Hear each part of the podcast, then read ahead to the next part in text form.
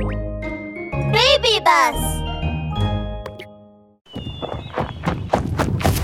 行け歩道戦士。第17話消えた荷物の謎。競争戦士またあいつか。ほの暗いオフィスで小原社長が歯ぎしりをしながらトーガの写真を睨みつけると赤いペンで大きく×をつけました。何度も何度も何度も何度も何度も何度も何度も邪魔をしくせってこれ以上商売を邪魔されたら会社が倒産しちまうじゃないかそそんなのダメっすよキョバラ社長僕はまだ一回も給料もらってないんですから小原社長じゃねえ小原社長と呼べまともに動物も捕まえてないのに給料がもらえるとでも思ってんのか？ええ。客からの電話が恐ろしくて胃がキリキリしてたまらんわ。電話？お客様じゃありませんよはい。こちら小原野生動物資源会社でございます。ちょっともう何日経ったと思ってるの？私が注文した商品はまだなの。それはそのもう少し、えーもう3日もう3日だけお待ちください。何ですって？3日？本当はまだ手に入れてないんじゃないの？いやいやいやいやいやいますよいます。だってうちの会社は翡翠の森のすぐそばですよ。翡翠の森？翡翠の森といえばあれが手に入るって資料に書いてあったわねねえ？何の動物を？病気を治せる特別なやつよ。病気を治せる？あ かしこまりました。必ずやご用意いたします。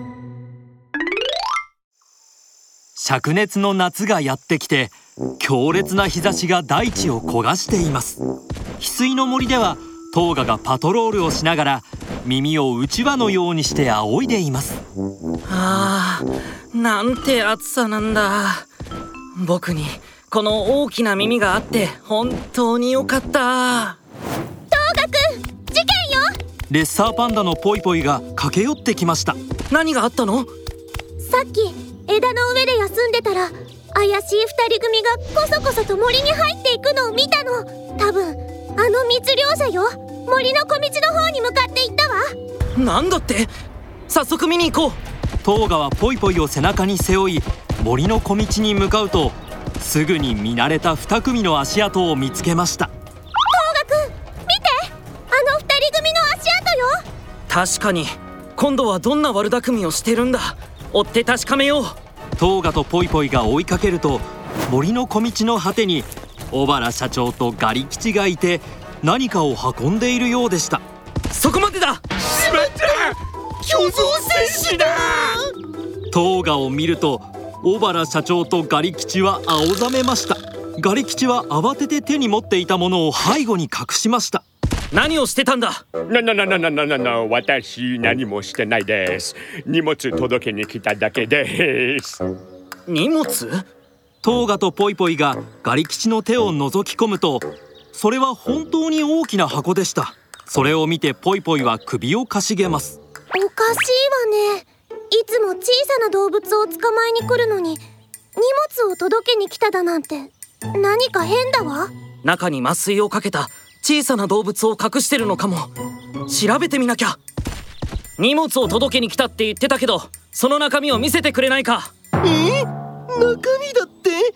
キョバラ社長どうしましょう どうもこうも。逃げるんだよ！ガリ吉が箱を持って逃げようとした時トーガは慌ててガリ吉の足に長い鼻を巻きつけました。ガリ吉が盛大にこけると手に持っていた箱がポーンと飛び出し地面を転がり蓋が開きました。なんと箱の中には何も入っていませんでした。か空っぽ？そそんなバカなさっき捕まえたおーじゃじゃじゃじゃなくて荷物は？トーガとポイポイ。小原社長とガリ吉はみんなポカンとして空っぽの箱を見つめています。トーガの頭の中には数々の疑問が浮かんでいました。密漁者の目的は？箱の中身は？二人は一体何を企んでいるんだ？巨像戦士として必ずこの謎を解かなくちゃたちの暑さ対策。